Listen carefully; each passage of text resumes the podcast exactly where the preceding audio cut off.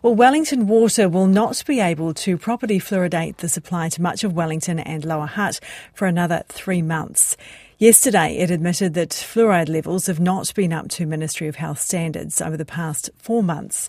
Additionally, a water regulator, Taumata Arowai, has told the company the water supply to 800 Lower Hutt homes uh, is not adequately chlorinated. We're joined now by Wellington Water's Chief Executive, Tonia Haskell. Kia ora, good morning, Tonia. Welcome to the program. Uh, what's gone wrong with the, well, shall we start with the fluoride? What's gone wrong with that? Uh, morning, uh, Ingrid.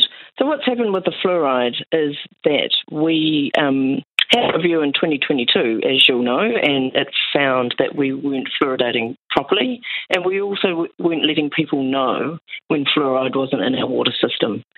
So out of that, we now have a reporting and notification system that makes sure that if we take um, equipment out for maintenance or in this case, we've got a, a couple of pumps that aren't working as well as they should, that we let people know. Okay, so you get a pass mark on the letting people know, although it has not been working for four months, I understand. So uh, that does well, seem like a while.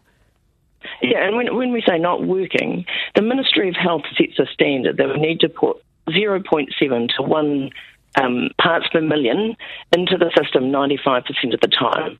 So we're not meeting that 95% mark.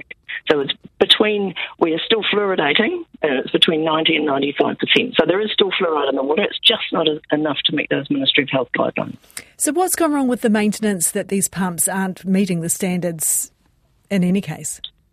Yeah, good question. So in 2022, we, we weren't fluoridating from a, um, a water treatment plant called Gear Island.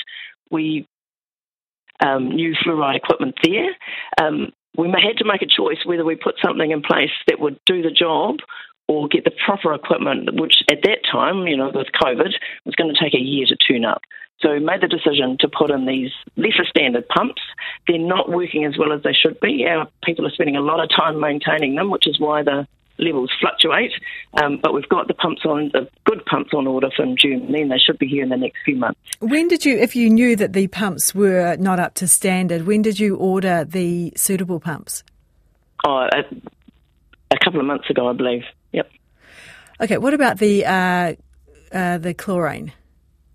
So. Um, chlorine is the um, is a barrier for safe drinking water. What it does is it it treats the water from the water treatment plant to your tap. So what it does, it, it keeps the water safe in case you know there's bugs in your parts of the pipes or in the network. And there are standards about how much chlorine you should have in there. Taumata Arowai's come in and set some standards across New Zealand, which is, and they've set a standard that is just slightly higher for 800 homes in Lower Hutt. Okay, so 800 homes in Lower Hutt are not getting uh, properly treated water. Are there safety risks involved with that? Not at all. So their water is safe to drink. It met the old guidelines. The bar has been lifted, and rightly so. They're not getting enough. Sorry, they're getting. They are too close to the water treatment plant, which means there's not enough contact time with chlorine, and uh, that's the, what we're going to have to work through a design to make sure those homes get enough contact and how long is how long is that going to take? That, that's going to take a couple of years because we need to reconfigure the network so that the water takes longer to flow to the home and gets the right amount of contact time. You're sort of implying this is not a big deal. You did ask for an exemption uh, from Taumata Arowai, which was declined. Why was that?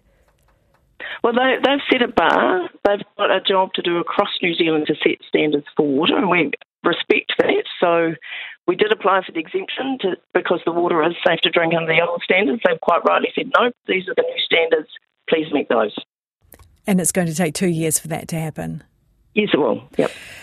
What do you want to say to the people of uh, the Wellington region uh, who are now in this position again of knowing their water isn't properly fluoridated and now there's a chlorine issue as well?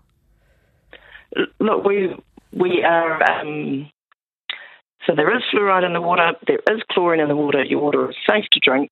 We're working really hard to get ourselves up to the standards that are set by our regulators. And that's our job, and we are committed to that. Appreciate your time this morning. That was Wellington Water's Chief Executive Tonia Haskell.